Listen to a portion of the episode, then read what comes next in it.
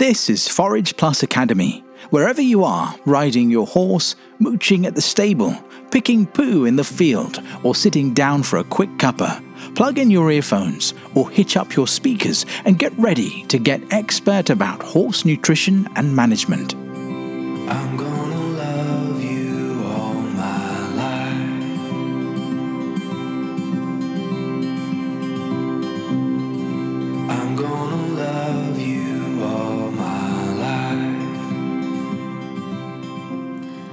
Everyone, this is Sarah. Hope your horsing has been amazing lately. It's been hotter than hot here. All the Forage Plus haylage is in, and it's been brilliant to have such sunny weather here in North Wales. Most unusual. I kind of want it to last forever. So, there's nothing more exciting than having a young horse to train and bring on. The wonderful journey of developing a trusting relationship and the fun and satisfaction to be had from being involved in a young horse's development is what horsemanship and the equestrian life is all about. When I look back on where I've come from with the horses that came to me as youngsters, I marvel about how much we've learnt together. Over the years, though, I've come to understand that their nutrition is crucial to so many aspects of their training and development. In this podcast, I unpack information on feeding young horses so you can discover exactly how to feed a young horse while it's growing up. I give advice for a carefully planned approach and answer the question how do you address nutritional requirements to supply adequate protein and the vitamins and minerals needed to build a healthy, strong, robust, and resilient body? Just what is the best way to achieve growth for a strong, resilient adult horse who'll be with you for many, many years of fun? If a horse is to grow up into an athletic and sturdy adult, then it needs to have more than just calories. As a horse owner, keeping weanlings, yearlings, and young horses in good, if not almost overweight body condition, is the easy part. It's easy to supply calories, and that is the part most horses have fulfilled the best, but it's only part of the picture. The full picture is to feed optimum amounts of good quality protein and get the ratios and levels of minerals in the diet, as much to grass, hay, or haylage eaten, correct. This ensures a fully balanced diet for optimal growth and adequate sources of energy. Unless you know the nutritional quality of the forage fed, that would be the hay or the grass or the haylage, then feeding becomes guesswork. If you feed an adult daily diet to a weanling, yearling horse, or youngster, then you will meet calorific needs but probably fall short on nutrient requirements. As a foundation for healthy growth and longevity, only having adequate calories is not enough. This can be seen by the explosion of obesity in our human Western society, where a diet of highly processed food, high in calories and carbohydrate, but low in available protein, vitamins, and minerals is wreaking havoc on human health. It's giving rise to an epidemic of chronic health issues such as heart disease, diabetes, stroke, multiple sclerosis, arthritis, thyroid problems, digestive orders, and much more. Now, I'm not saying that horses are going to get stroke or heart disease, but are our young horses getting what they need to be truly healthy? Using figures from the NRC 2007 nutrient requirements for horses, if you take a six month old weanling and compare it to an adult horse, it needs roughly twice the calorie level per kilogram of body weight as an adult horse. It needs this every day, but it also needs two and a half times more protein and four to five times the mineral levels. So, if you're feeding the same diet as your adult horse, or just hoping a weanling will eat enough hay to cover nutrition, then it won't get what it needs. Neither will a yearling, and neither will a young horse which is still growing and in exercise. Unless you have an understanding of the average profile of grass and hay and aim to fill in the deficiency gaps for more than just calories, then your young horse will have insufficient nutrition available for the best potential growth. The trouble is, all mammals are programmed to survive. Humans, brought up on a diet of mostly carbohydrate like bread, pasta, chips, breakfast cereal, noodles, rice, cakes, etc., they grow into adults. They make it through their teens and perhaps into their 30s without too many health problems. Then, wham, bam, the chronic health problems begin. Why? Well, the evidence points to a lack of nutrients, a lack of correct fat, a lack of quality protein, a lack of vitamins and minerals in the diet. That's the issue. Just Google paleo or functional medicine if you want to find out more and make yourself more healthy. It sounds familiar though in the horse world, though. It sounds very familiar because the horse world is rife with horses which are not structurally robust or resilient as adult horses.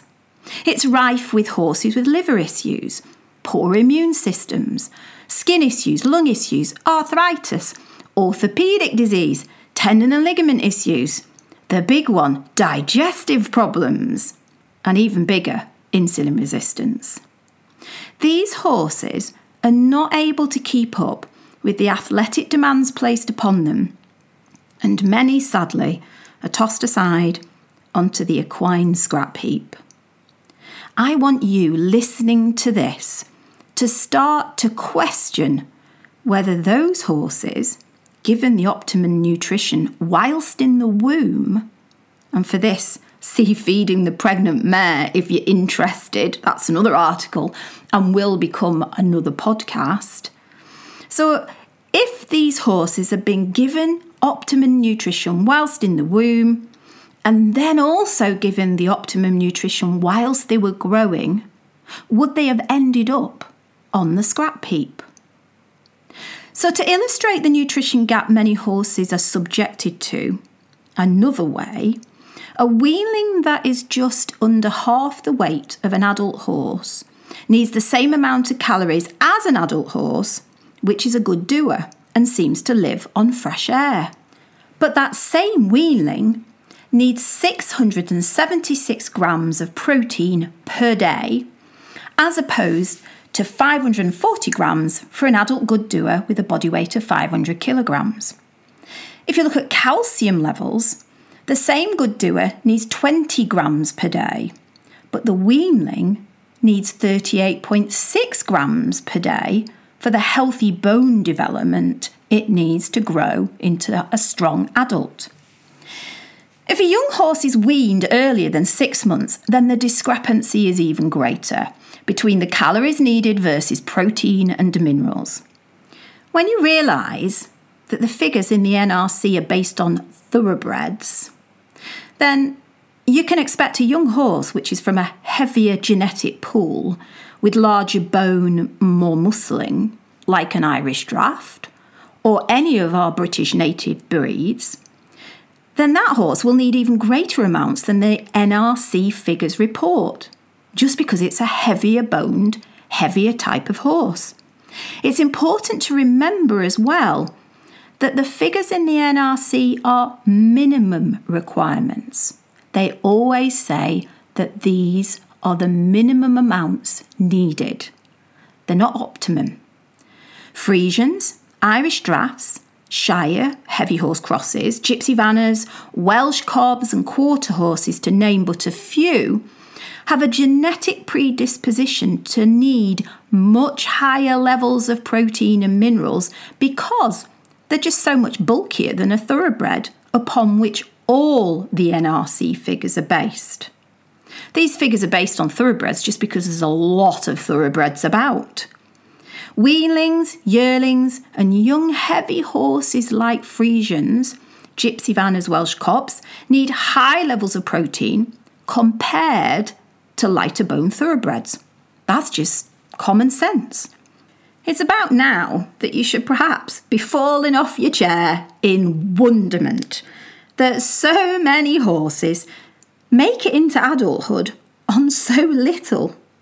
That was me over 10 years ago when I first found out about forage focused feeding. I couldn't believe it. I couldn't believe how many horses actually made it. And it might be why a light bulb is now shining brightly in your head to give you the answer as to why some horses are healthy and some horses are prone to problems. It all depends on the protein and mineral and vitamin start they get in life. In fact, if you do another Google search on epigenetics, then you'll find that it isn't just what your mum eats that makes you, it's also what your grandparents ate. There are several different ways to meet additional needs when feeding young horses. One of the most common is to feed a high protein concentrate stud stroke young stock feed with a protein content of about 16%. The guidelines for feeding at 1% of body weight mean that half the daily ration is intended to come from this high cereal ration. When fed in these large amounts, then these feeds come close to meeting the extra protein needs and possibly, depending upon the profile of the grass or hay mineral balance that the young horse is eating, the mineral needs too. The rest of the diet will be provided by high quality mixed grass, hay, or haylage. But does feeding a one bag concentrate work when feeding the young horse? The high concentrate approach is an easy solution to the problem of feeding the young horse. A one, two, three, or even four scoop approach, just out of one bag, offers quick and convenient feeding, but it can be expensive. A bigger concern, though, has to be the very, very large proportion of calories that the young horse will be getting from starch and sugar. The high starch cereals, barley, maize, and oats, are usually the main ingredients in these concentrates. These are closely followed by molasses, which some companies advertise as being great for energy. It's been very well documented that young horses on this kind of high starch, high sugar diet are likely to be at risk from glucose metabolism disturbance. This is compared to horses raised on a lower starch, lower sugar, high fibre diet. It's also been shown that some young horses on high sugar and or high starch diets are predisposed to exaggerated growth hormone responses which create weakened or irregular cartilage in the joints at a very young age. The one scoop fits all approach also means that calories are tied to the protein, mineral, and vitamin levels. It also becomes impossible to maintain a healthy weight without sacrificing the vital nutrients which support healthy growth for a robust adult horse with athletic and long lived potential. In short, the one bag, feed 1% of body weight approach is a disaster from a metabolic and joint health perspective. When owners then cut down on the concentrate feed due to the youngster being overweight, you get frank deficiencies of protein and minerals and possibly certain vitamins. And it's a classic case of calories ruling whilst the body is starved of minerals, vitamins, protein, and possibly some essential fats. So, what can you do when feeding the young horse for healthy and correct growth, which will promote health, strength, and longevity without these other problems. You should understand that the younger a horse is, the greater the difference between its requirements and that of an adult. Breed differences Birth dates and growth spurts mean that each young horse should be treated as an individual, and the best diet should cater for additional nutrients throughout at least the yearling growth year.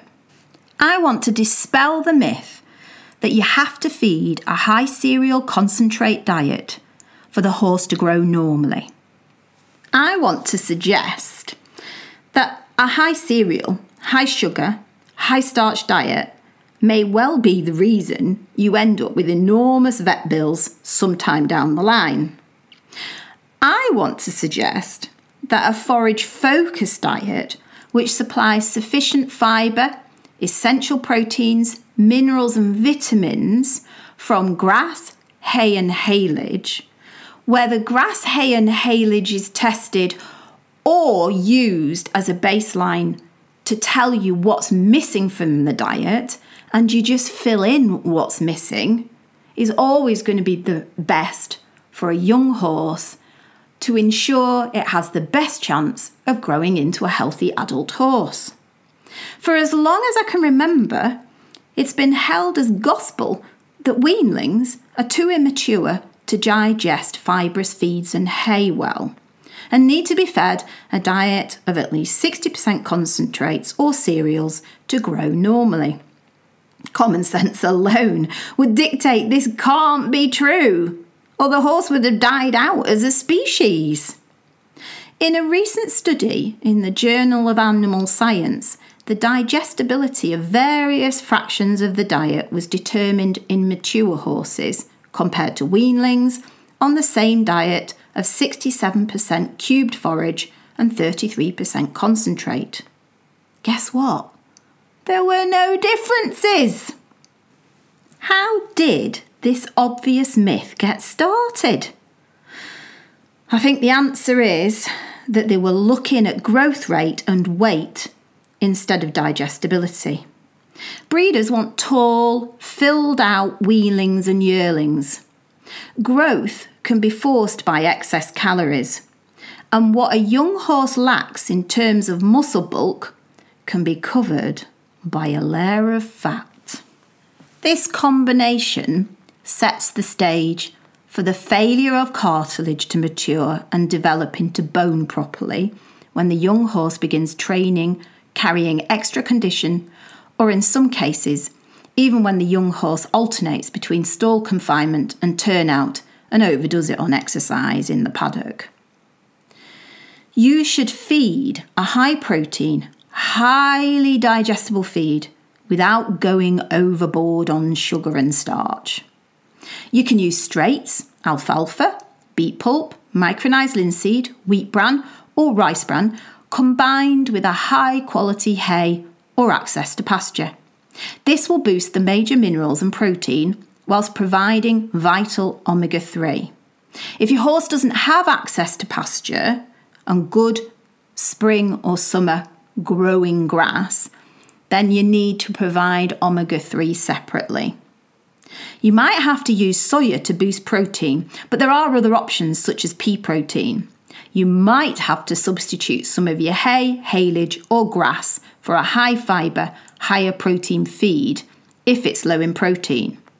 Check in your forage, your hay or your haylage by testing at least the nutritional value is imperative so you can see what protein level is available in the hay or haylage you're feeding.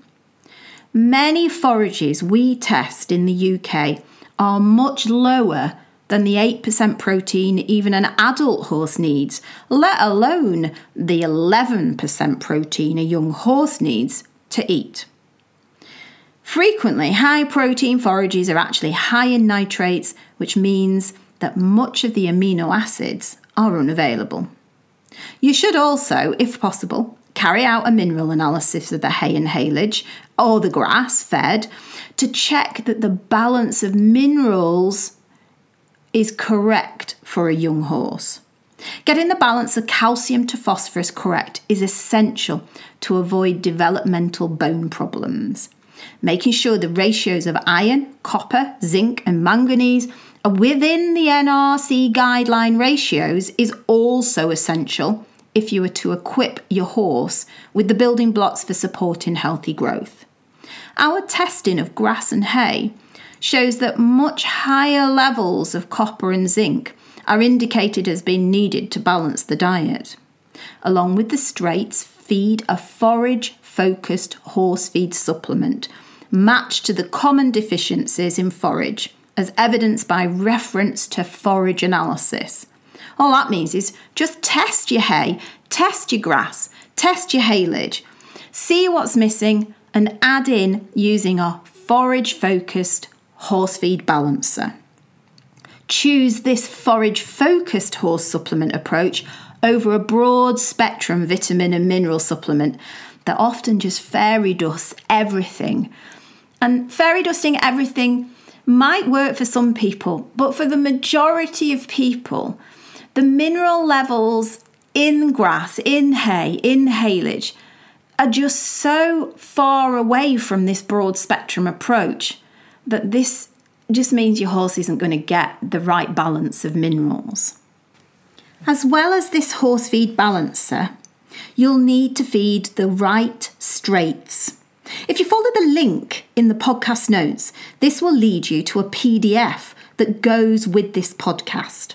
The PDF will give you an idea of different options and the proportions of each straight to use to maintain a good calcium to phosphorus balance.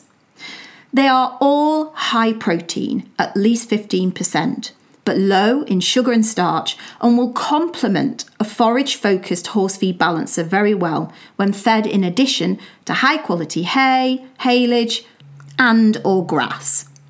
You can adjust the amounts up or down to keep the ribs lightly covered, but avoid a situation where your weanling or your young stock horse carries too much body weight.